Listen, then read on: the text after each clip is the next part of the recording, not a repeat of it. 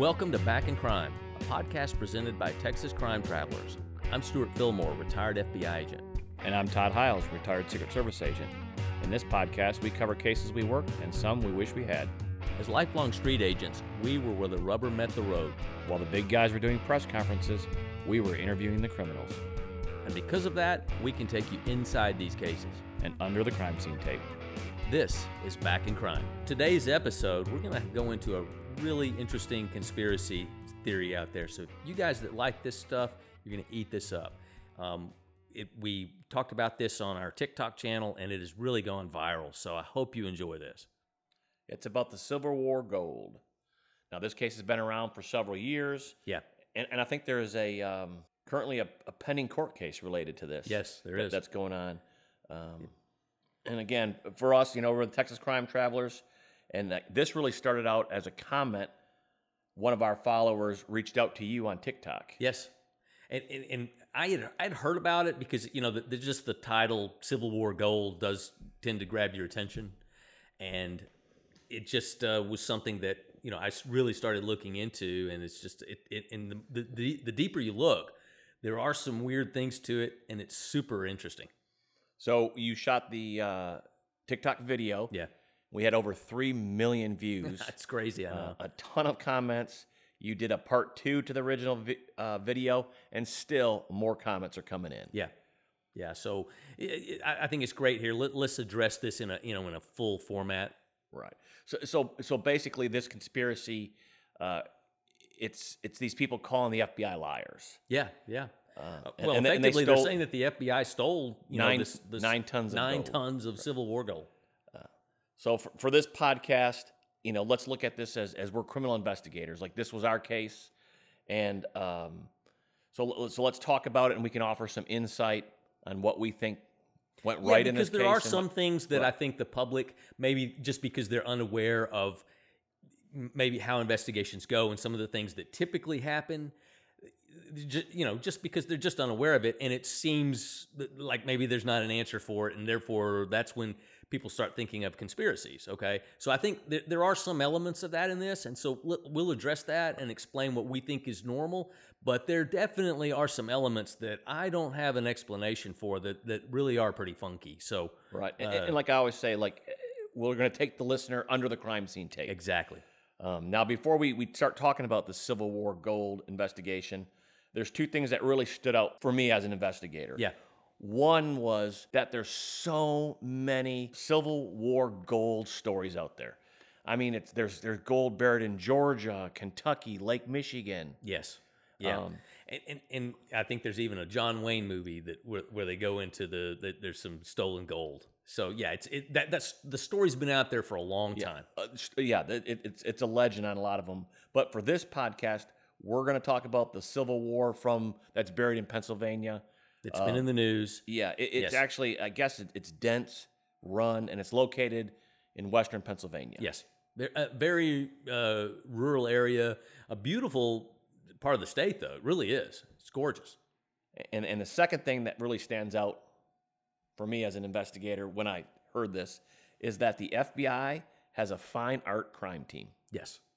That uh, you know. That, so that, I, I, heard about this a, a, few years ago. There was actually a guy in my office that um, uh, had saw uh, they they were seeking people to join you know this this this fine art uh, team, and at that time, believe it or not, I, I could be wrong exactly about the acronym, but if it wasn't the official acronym, it became the unofficial acronym to us. But uh, it was called the Fine Art Recovery Team. So you do the spelling on that acronym. But it's, it's actually the Fine Art Crime Team. Yes. Um, so it's instead of fart, it's fact. So, yeah. uh, and again, throughout the history of the FBI, the, the, FBI has worked these kind of cases before of stolen paintings, things like that. Um, I think there's even been cases like Super Bowl rings mm-hmm. that have been counterfeited and sold at auction. Yes. Um, you know, some of these. So, so it is a. There is without a doubt a a part of the FBI that that specializes in these types of investigations. So this is this is not something new. It's been done before. Right, and I, I think it was. Uh, you know, the financial loss sometimes is real high in these cases. Mm-hmm.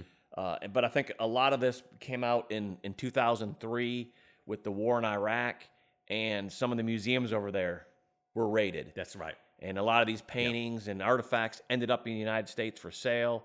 And the FBI said, you know, we've got to put together this team that can start investigating all this to sure. try to get these artifacts back to right. these museums. Yeah, in, because in the you know there is a black market in stolen art and and those kind of things. Um, and it, it, you know it, it proliferated at you know during that that time. And again, we we've these cases are so hard to work as an investigator because a lot of times um, there, there's con men that are involved. Absolutely, in, in these things, and forgeries, and you know, it, it really is. It's a it, it, takes a high level of skill and training uh, to to recognize that type of stuff and to know exactly what you're looking for and where to go. So, you know, it it really is a, um, not it's a, not a typical investigation. So, as an agent, I worked one of these. Uh, cases that involved a con man. It was actually um, local law enforcement started first through a undercover operation they arrested a guy that was selling fake silver bars. Now, be honest, Todd. That you know you went in as, and as as a Fed, and you know you just stole the case from the locals. Isn't well, that how it always works? Well, I think they actually called us to say if we wanted to adopt it because they wanted this guy federally prosecuted. Yes.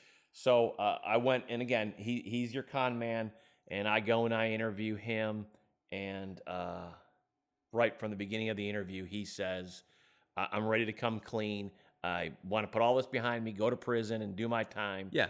Um, uh, you know, I, I would like to, to mention that you know I'm an incredible interviewer, and I got this con man to break, but uh, it, it, wasn't that. He it was just out of the blue. He said, "I'm ready to come clean." Yeah. And and during this interview, he talks about the time that he's been selling counterfeit coins. Yeah. Mm-hmm. And he actually has a list of the people that he's sold the coins to. Okay. Um, so he kept so records on this. He kept records yeah. of it, and, the, and sometimes the, some a lot of the, the, victims would advertise in mm-hmm. papers that they they would buy coins, mm-hmm. and that's how he had some of their phone numbers from that. And so I was able to actually reach one of the victims, and and they could not believe that this guy was a con man. Um, yeah, well, I think I think a lot of con men have somewhat sociopathic personalities, so you know they they are very good at masking who they really are. And and this victim, you know, again, did not believe it at first. He said that guy is so trustworthy. I can't believe he, you know, would sell me mm-hmm. these counterfeit coins. Uh, and and their story was when they just, you know, the con man has that story of, you know, a relative passed away. Yeah. I found all these coins in there. I don't want them. I'll sell them to you.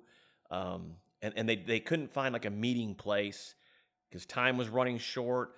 But the victim says, "Hey, I'm going to a, a high school football game." Okay. And mm-hmm. the comment says, "I'll meet you there." Yeah. And, and they spend the first and second quarter of the football game sitting next to each other, giving their life stories. Yeah. And then at halftime, con man says, "Well, I got to get on the road, but let's walk out to the car and I'll show you my coins." And sold them to him. There you go. And, and you know, and just could not believe that he had that much of a relationship with the victim. Yes. And the victim had no idea that this that he you no. know was duped into no. those coins.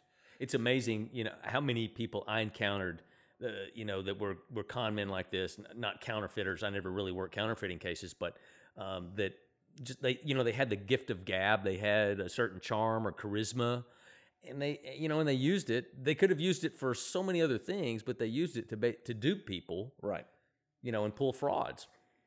Well, well, now here's a little bit of trivia for you. I know how much you love uh, trivia. Okay. Um, I will say that I was on a winning team at the local brewery last week uh, on the weekly trivia night, and our team won. So I'll I'll take some kudos okay, for that. Okay, there you go, Riley. uh, here it is. Uh, the the largest art theft in the U.S. occurred when? Oh, that's you know what? I think that's going to be uh, 1990, the Isabella Stewart Gardner Museum in Boston. That is correct. You know, I actually had I worked a, a, a small little element of that. Um, a local uh, motel, not even a hotel, a motel um, called, and their um, uh, the the person that was cleaning up the room found in the um, some notes that were written in the trash can, and it referenced the the the Gardner Museum in Boston, art theft, police uniforms, like with a question mark or something, as if you know maybe that the the the, the robbers. Had, and that's what they did in Boston. Yeah, they, they, they dressed it up police uniforms. Yeah, they dressed up as and so and, the, the the people at the motel saw this and thought, "Is this somebody that is, you know, is are, are they part of this? What is this?" And turns out it was somebody that was uh, maybe writing an article about it. It was some kind of journalist or a writer.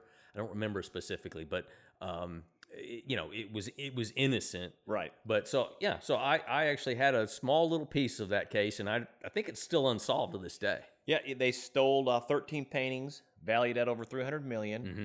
and that was and like you said, that was 1990, so that's uh over 33 years ago. Yeah, and and no arrest and no. Uh, None of the paintings have been recovered. For, for the benefit of the audience, that because it's actually an interesting case, it really is. Maybe we ought to do a podcast on that sometime.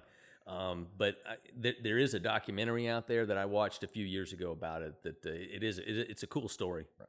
And, and, so, if there's any listeners out there that have information about this theft, please reach out to us because there is a ten million dollar reward, and we'll be happy to share it with you. yes. In fact, we'll only take ten percent. exactly. We don't need all ten million. Uh, but now let's dig in to today's conspiracy. Let's do it. Uh, and we're talking about a location or a property that's in Western Pennsylvania, and yes. it's actually owned by the state of Pennsylvania. Yeah, it's on state-owned property. And, and this uh, piece of property, access to it though, is through private property. To go through some private property to get to it, uh, which, not having actually seen it, I think it's the, the access to it is because the, the terrain around it is so mountainous and rugged that the, you're really prevented by any other means. Right. Yeah. And so there are these stories that it seems like they've been passed down from generations to generations. But there's this idea that somehow during the Civil War, there's a shipment of gold coming through here. I think by stagecoach, isn't that right? Something like yeah. that. And it and it gets buried, gets buried in the ground. Yes. And um, and I know that the story sometimes changes to that it's it's Union soldiers that bury it out there because they think the South is gonna come up and take it from them. Yeah. Uh, there's other stories out there that it's, it's actually soldiers from the South. Well, or, or, at least Southern sympathizers who live in the North. So there, there's been you know numerous articles and newspaper stories written about this. In, in fact, some of this documentation the FBI is going to use in their affidavit for their search warrant. Well, and that's not unusual. I'm, when you have to write an affidavit to justify a search warrant, you rely on as much data as you can, you know, from the past, right. and it's definitely been this stuff's been out there. Right. But before we get to that search warrant, let, us back it up here, here for a couple seconds. So, over the years, there's been treasure hunters, and they've been searching for this gold. Mm-hmm. And at, at times, uh, the state of Pennsylvania has given them permission to go out there on this property and to look for the gold. Yeah, I th- and I think it, they were allowed to do a lot of uh, preliminary digging or testing to see to to see is there something here. I think they were just prevented from any major digging, right? Right. Or, or removing yeah. anything. It, I guess it was always this idea that you just don't disturb the land. Yes. Uh, now, at, at some point, the, these treasure hunters, they actually drill into the ground um, and they feel that they found something interesting down yes. there. Mm-hmm. Um, and, and, and, it's possibly gold, uh, but they need to dig this. They need bigger equipment, and you know they need bigger drills. Yes. Uh, so they go to the state of Pennsylvania, and the state says, "Well, where do you want to dig?" Sure. And yeah. uh, you know, so they these, these treasure hunters say, "Hey, this is where we're going to do it." Yes. Um, eventually, the state of Pennsylvania says no. Right. Now, this is where it gets really weird because. Yeah, this is a weird twist to it. Because it's it's almost as if uh, this location that the treasure hunters told the state was a red herring. Mm-hmm. And now there's supposedly game cameras that somebody's installed out there, and lo and behold, they catch the state showing up digging at this red herring location. Yeah, which man, if that's true, that really stinks. Yeah, that, that, really that, that is just. And that again, bad. Uh, you know, the game camera are, are, these cameras that are that are out there in the woods, and they they activate by motion, mm-hmm. and they and they record what. Sure, and they're not expensive. They, and, yeah. and, they take quality photos too. It's amazing the quality of some of those those game camera uh, footage that you see. Right. So so now it appears that you know there's any type of bridge has been burned mm-hmm. because the treasure hunters don't trust the state, and the state is not granting permission to get on the land. Right. Now I'm sure that the state rebuts this in some form or fashion, but nonetheless, that's that's that's the that's what's out there, and that's what brings them ultimately to do what they do next. Right. Right. And, and this is because the treasure hunters they don't give up easily. and they are so, definitely uh, persistent. Yeah. So now they go to the FBI. They bring in the federal heat. Yes. Um, go to the um, feds. Right. And and again, this this is probably in the TikTok video that we made. This is probably one of the most commented parts. Is that why they brought? Why do they go to the feds? And and and and, and if they go to the feds, why? How can they even have jurisdiction? I'll be honest, that was the first question I asked. I never encountered in my years in the FBI, I never encountered something, you, you know, where it was a missing gold or missing anything from, uh, you know, 135 years ago. So I, that was my initial question as well. So I understand that point of view exactly. So in January of 2018, these tre- treasure hunters they have their meeting with the FBI, mm-hmm. and they get the FBI excited about this. Uh, the fine art crime team is going to take the lead on this case. Uh, they open up a case file. You know, it's a believable story uh, that warrants further investigation. Well, because by the by the time that the treasure hunters went to the FBI, they had, you know, they had their ducks in a row as far as, you know, how this could have happened, where it is, and, and so that you know there were a lot of frankly a lot of the work was already done for the bureau. They just had to try to maybe verify it uh, and do their own independent corroboration of it. Right. And, and again i've looked at the file like you have um, and i know as an investigator they were thinking even though it's not written anywhere in the file but as an investigator they've got to be thinking who's going to actually own this gold?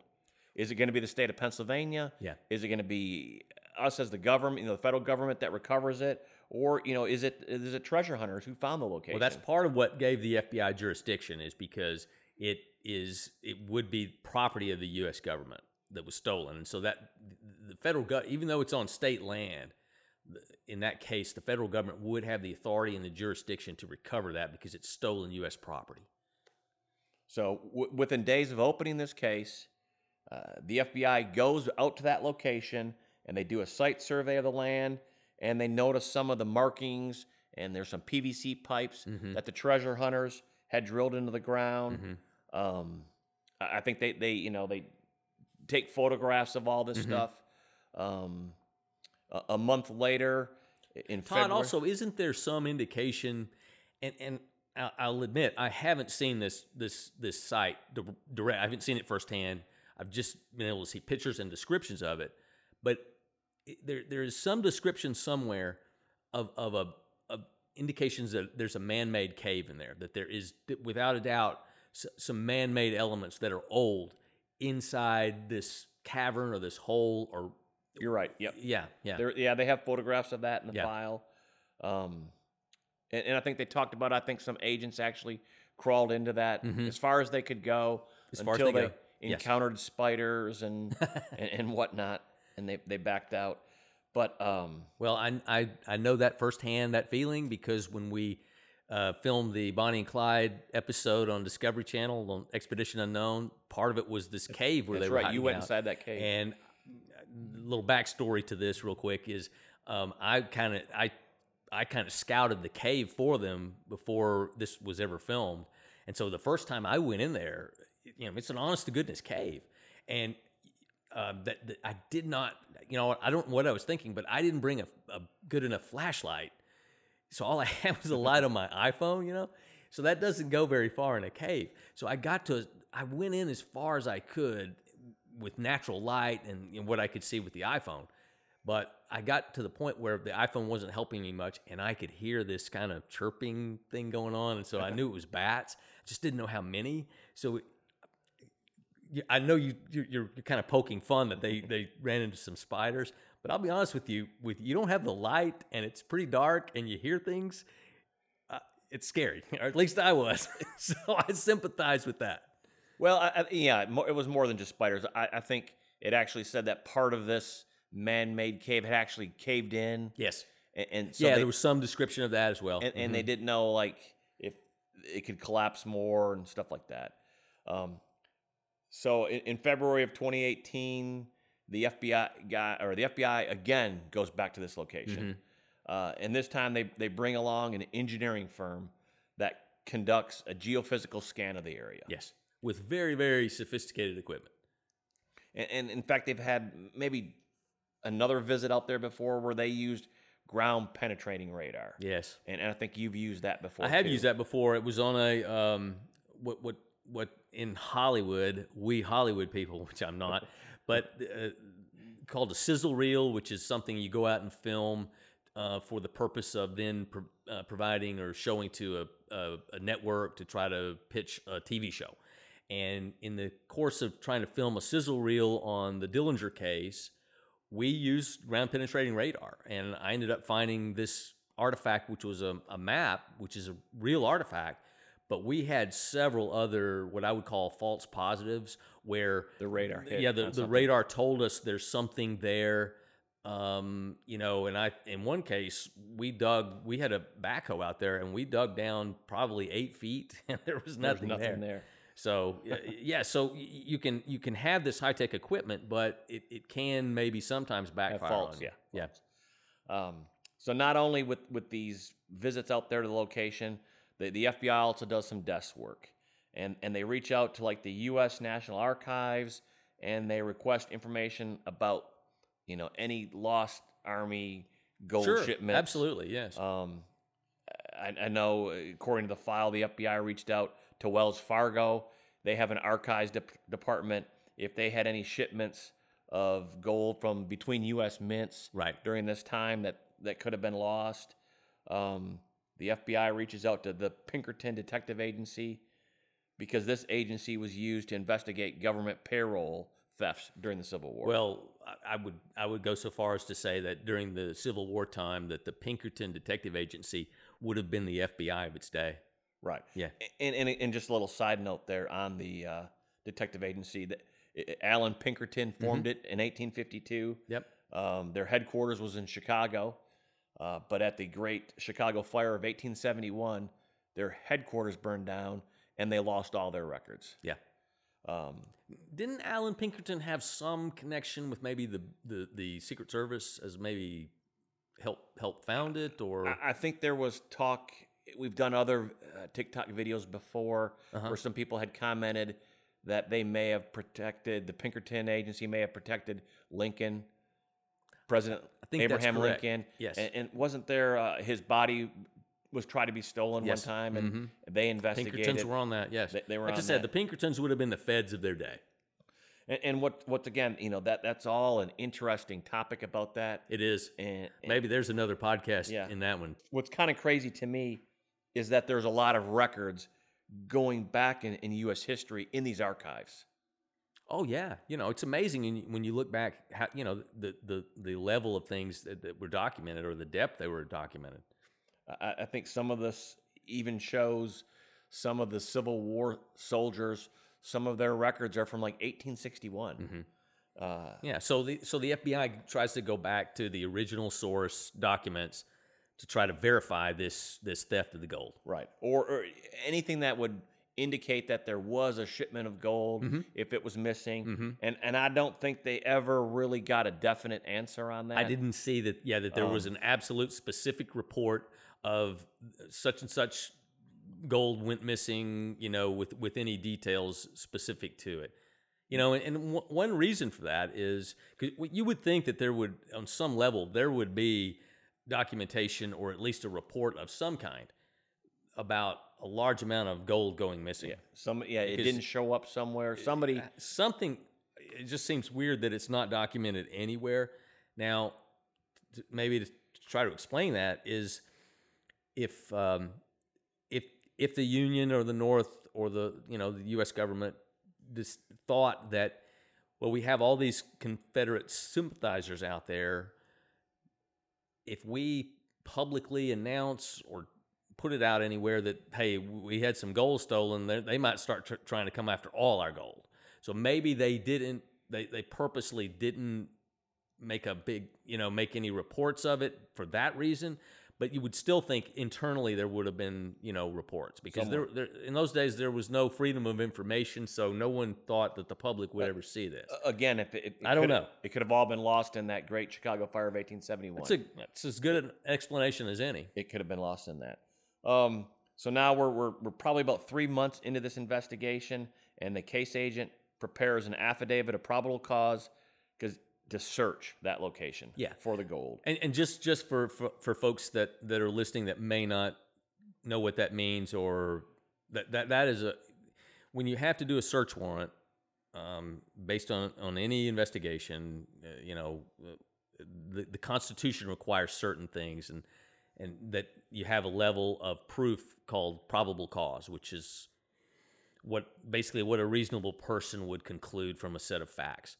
And to to just to get to justify your probable cause to get a valid search warrant, you have to take that to a federal judge, and along with that, uh, the an affidavit is just simply a set of facts that you write up explaining what your probable cause is. And I'm sure that they're going to use that engineering firm report from them. Sure. They're going to use all these newspaper and all those, that's what I'm saying. All those kind of facts is all are something that there. you look for to strengthen your argument to say to justify that you have probable cause. Because any type of a search warrant, uh, any any kind of activity like that that requires probable cause, whether it's an arrest or a search warrant or even more intrusive things like uh, wiretaps, all that has to be justified. And so you you know with probable cause. And so you want to be able to justify your your level of probable cause with as much information as you can. And again, uh, in this case, the agent, you know, he swears to that he's got all this information, yeah. and, and the judge eventually uh, signs the warrant. Right.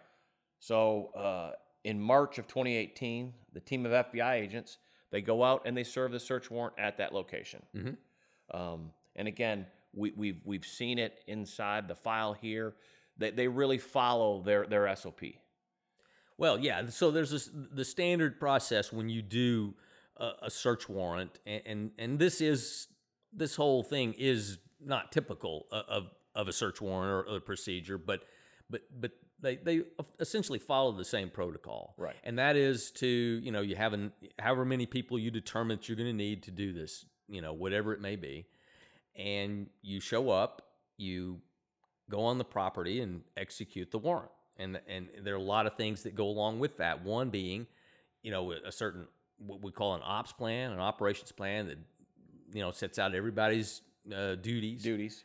And but but basically, one of the things is when you first show up, you take photographs, photographs. video, you document how you find the, the the home, the place, wherever you're going to be searching. You document that with as best you can. You do sketches of the area, you know, with with the proper uh, dimensions and all that kind of thing. Create all the diagrams. Yeah. Uh, you know, they create administrative worksheet Yep. and logs that that document Logs of anybody that's out there working, what they're doing, when they check in, when they check out. All that, all that is is documented, and and then when when and I'll I'll just finish the overall procedure.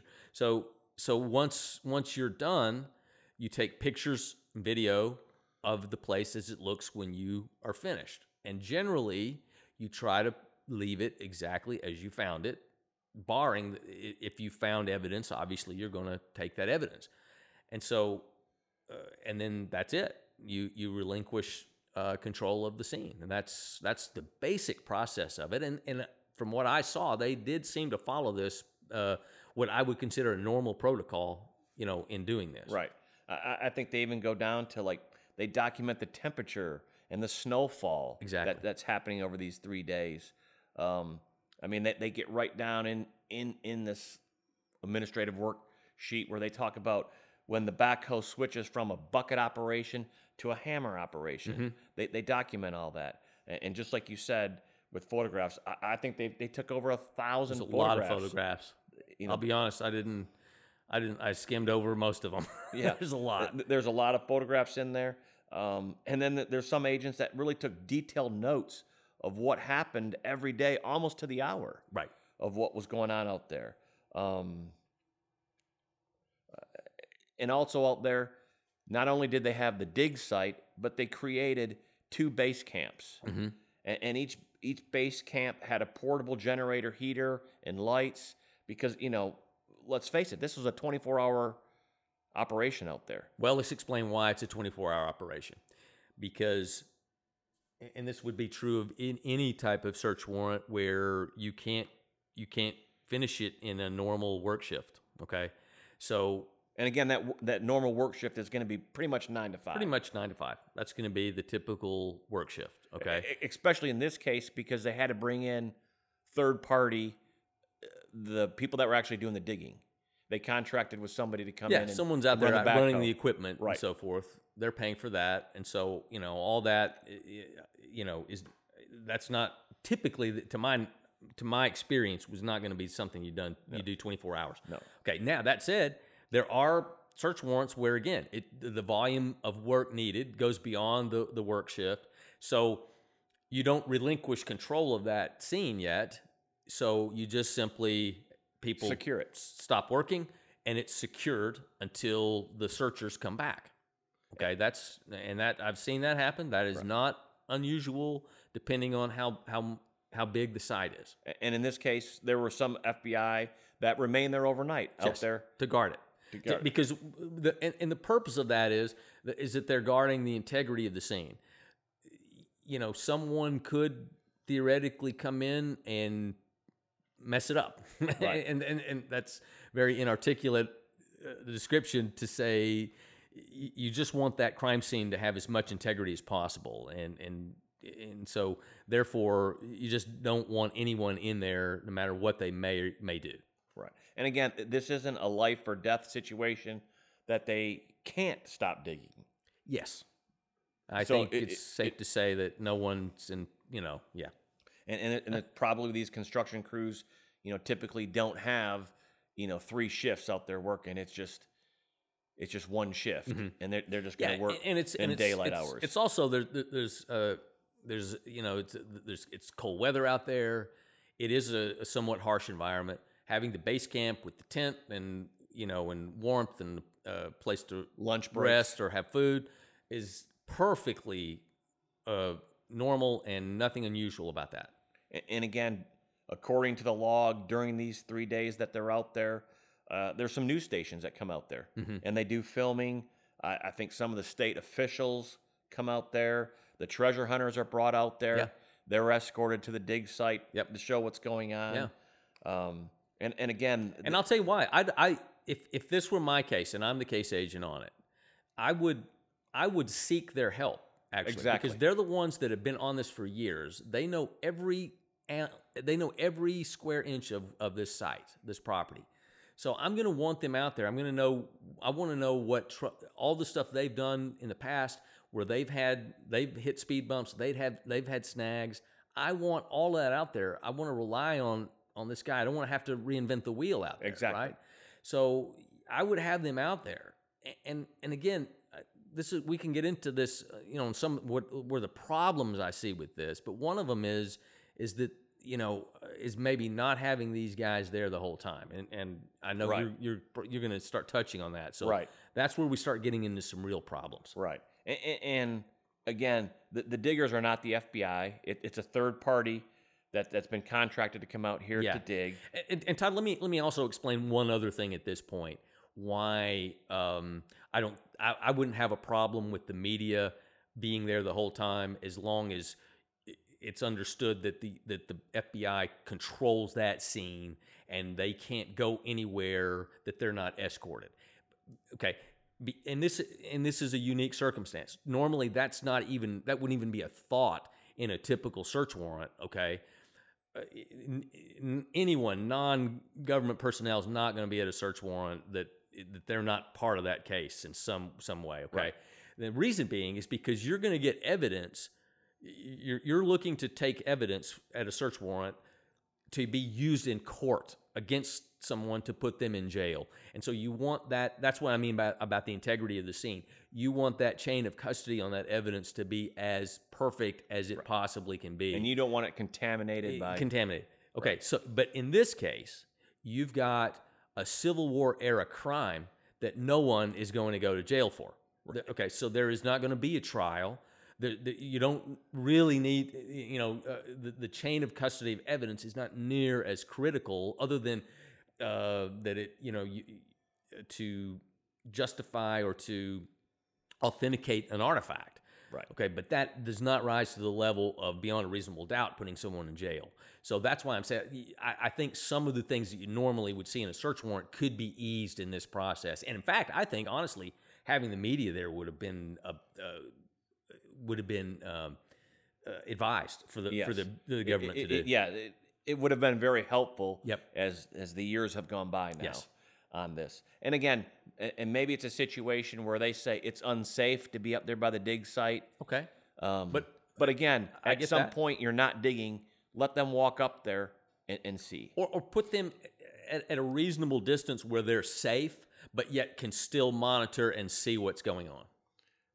Exactly. So now they're, they're out there for about three days, and they're, they're they dug deeper. Again, that's there's nothing inherently wrong with that. It, again, it's all on the site. How how big the site is, or how, how much you're searching, is is that's how long you'll be out there. Right. And I think they, they even dug deeper and wider than they originally planned. Mm-hmm. And uh, according to their reports, they find nothing. Yes. Um, they fill the hole back in and they break down the campsites and they depart. Let's fact, go back just one quick second, and you touched on all the high tech equipment that they used. Um, comment on that just a little bit. Is that their their their preliminary testing from all that equipment showed a, a, something in the ground that was big, right? A mass, a mass of something, and that it was some type of of a metal consistent with gold or silver, some kind of precious metal. Correct. And again, that was that. And all their testing showed this. Right. That engineering used, firm. That. Correct. They, I think maybe they did two different types of testing. I, I will be the first to admit I cannot sit here and articulate the exact equipment methods used, but from what I read, it was very reliable and sophisticated equipment. So some type of scan of the area. Yes, yep. yes, and and they go into great detail to explain this. And so now you're left with all this reliable preliminary testing, and we've ended up with a dry hole. So what? How do we? How's that explained? Right. And, and again, they they fill this dry hole back in. Yeah. Um, they depart and then I think you actually have a copy of their closing report. Yeah, and it's just a you know it's really it's a it's a one page report just saying hey we uh, you know we we had this information we investigated it we searched for it at the site that believed it was going to be there was nothing there and we closed the case. I was hoping to see a little more detail in this because it's not unusual that when you close a case that you know you you just give a quick summary of what happened and what happened along the way and me personally when i did these closing uh, they're called electronic communications ecs that's what they're called uh, when i would do a closing ec i was kind of had in the mind that, that if it was a case that maybe uh, there wasn't a resolution to and that meaning basically you didn't get a conviction right you know right. is I, I sometimes if there were pin, things that that could have maybe been investigated later, I would write all that stuff up just so that that, that if someone came along behind reopened me, it or reopened it, they would they could go to that closing memo and that would tell you all the the issues. And, and that one was sort of short and sweet. It, it, yeah, that's that's a short and sweet way yeah. of saying it. Yes. Yeah, that, that we didn't find anything, and, of course, as we said earlier at the beginning, now they're called liars because the treasure hunters say, yeah, they actually found gold yes. there. Yeah. And so that, now the kept, issue is is they that kept us away. They kept us away, and and and apparently that is that that's what's funky to me is that you you you've worked hand in glove with these with these treasure hunters. They've brought you the case. You know, you, you've gone out, you've done all this, and they were along for all the preliminary testing, right? And so and and you get out to the site, you're about to do it, and now they they get sent. The treasure hunters get sent to the base camp, and they are they are not to leave there. And in fact, from there, I think they even get booted out of the the, the tent or the base camp. Right? They were they were uh, stuck out in their in their cars. So uh, I, I don't understand that. That to me is a is a real unexplained anomaly in this because again, you're not talking about a criminal case that you're you know that you have to have. You're going to try to uh, preserve DNA, fingerprints, and all that kind of stuff. Right. You're not prosecuting anyone. Right. Nobody. This is a historical case that really that, that that should be, I think, open to everyone. Right. And, and again, when we did our TikTok videos, so many people commented, you know, why did they even bring in the FBI? Yeah. At the beginning of this, and, Yeah. and you know, we talked about it. You know, these guys, these treasure hunters, didn't have the access to the to the to yeah, they were barred from the state uh, by Um, doing it, by, by doing anything. And, and I think they themselves have to be pretty pleased that the FBI did, in fact, bring in an engineering firm that did this survey and stuff like that. Mm-hmm. Um, but l- like you said, wh- why did they have no longer access to this? That's what Toward- that to me. That's one of it. the big question marks in this that I I have no explanation for. Again, if I had been the case agent on it, my argument, and I would have argued quite sternly about that. Let's hey, why not? Let, let's keep the let's keep the media here. Let's keep the treasure hunters here. We got nothing to hide, and you know it's it's a fat it's a if we, if you do recover this gold, it's a fantastic story, and it it, it would be great PR.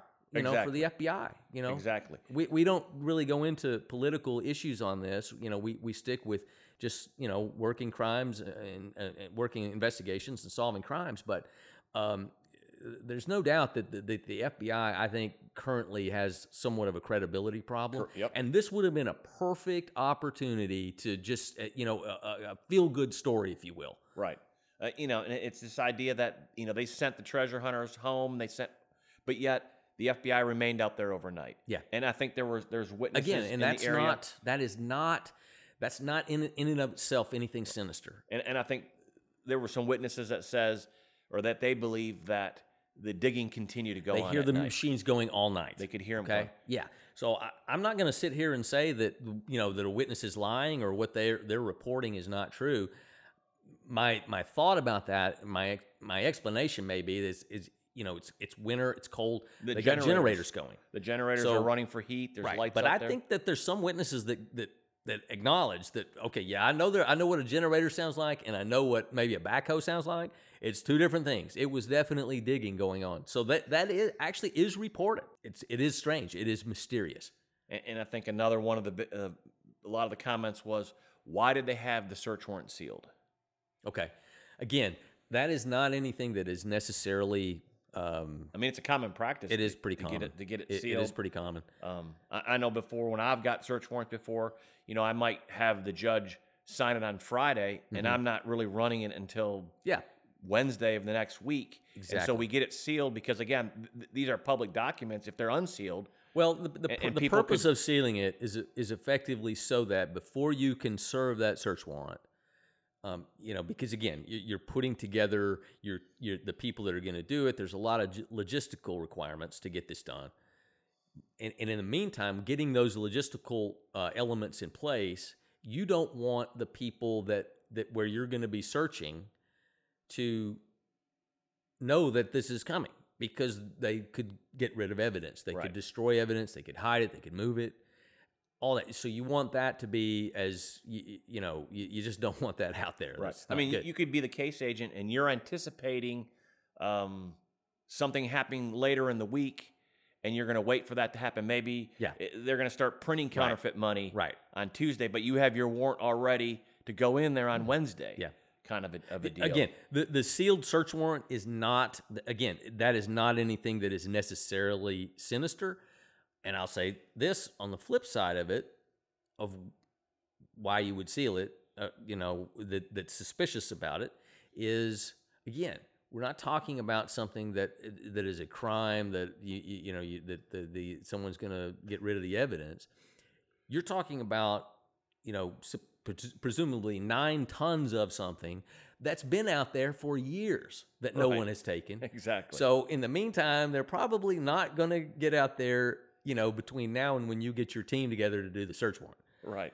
Um, so uh, yes, so uh, again, uh, that there is, I can see, I can see the argument that uh, you know, why did did you need a sealed search warrant? And we did have a lot of witnesses also at the time that the FBI is out there digging that they saw an unusual amount of armored trucks in the area. Yes. And, and, I- and I think Even to the point, some witnesses described that they were they were closing streets uh, so that these things could roll through there. and again, if, if you found something out there, nine tons of gold bars, you probably would have to put them in an armored car to get them out of there. Well, you know, I guess that makes sense. In all the years I was in the FBI, I was not, none of the field offices I was in had armored cars. It's just nothing that we ever needed. Okay. Um, so it would be something that would have to be maybe Another- contracted yeah, for or- another third or- party. Yeah, another third party to bring out armored cars.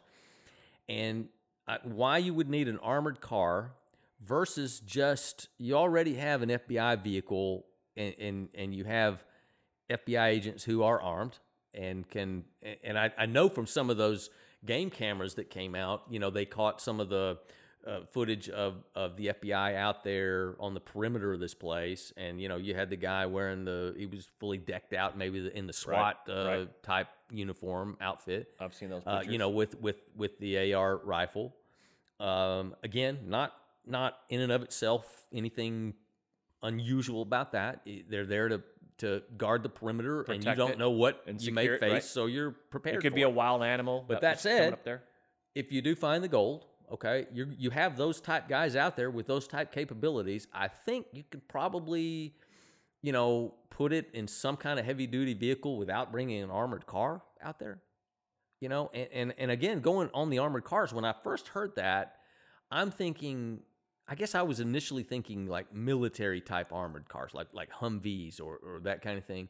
But I, I actually saw a, a, a witness interviewed directly who described it as you know the type of armored car the you see that roll up to a bank. Right.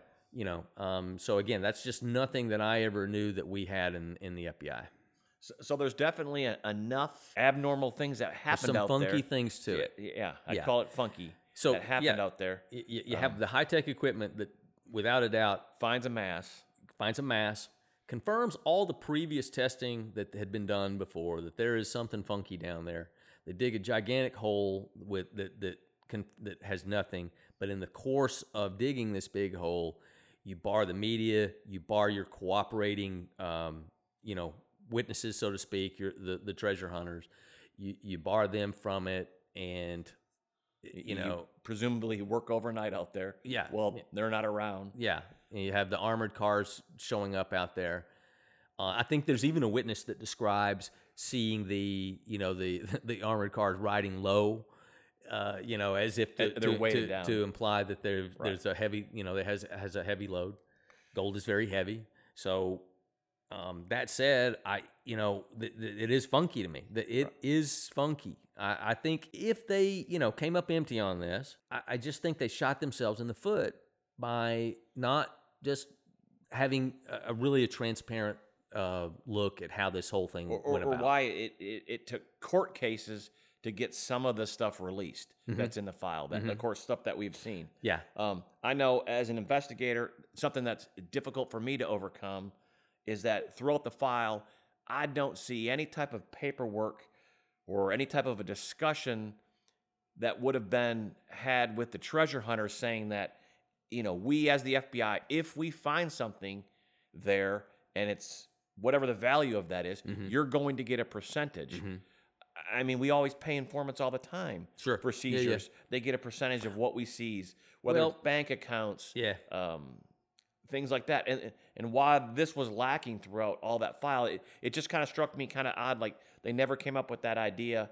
To th- Yeah, there's nothing documented in the file that I saw as well, but I did see something. I think in the uh, you know reported in the media that there was maybe an understanding of some kind of a finder's fee, because I, I think it was understood that you know if this is true, if this is stolen U.S. gold, this is the property of the U.S. government, and we're happy to get it back, and we're happy for your input, and we're willing to, you know, I, I want to say I, I, saw that, and, and, even coming from the treasure hunters, that that was the understanding okay. about. Because I, I, know there was talk early on when the treasure hunters were trying to get um, the assistance through the state. Mm-hmm. Somebody in the state had mentioned, "Hey, whatever you take, you have to give the state."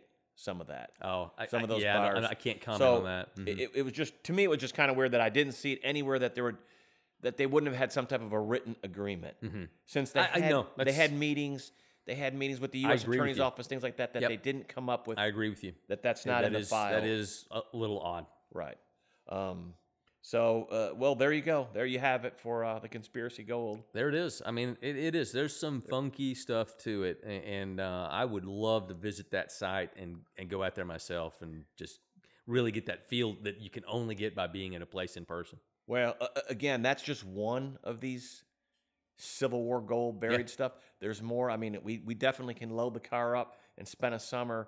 Uh, going through Georgia hey, and, and I'm Lake, on it, man. All Let's the way to Lake it. Michigan. And, I love it pack our shovels and, and see what we can find out there. Hey, we're the Texas crime travelers, right? That's what we. That's how we. That's what, how this whole thing got started. Yeah. We wanted to go to crime scenes. And we can get on the road. Do some traveling. I love it. So again, as a listener, uh, hit that subscribe, follow button, share with your friends. Yeah, keep those comments and questions coming. We love it.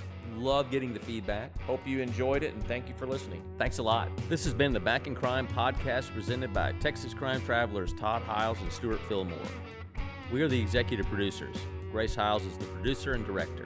Theme music composed by Eddie Bandas. Follow us on TikTok, Instagram, Facebook, and our YouTube channel at Texas Crime Travelers.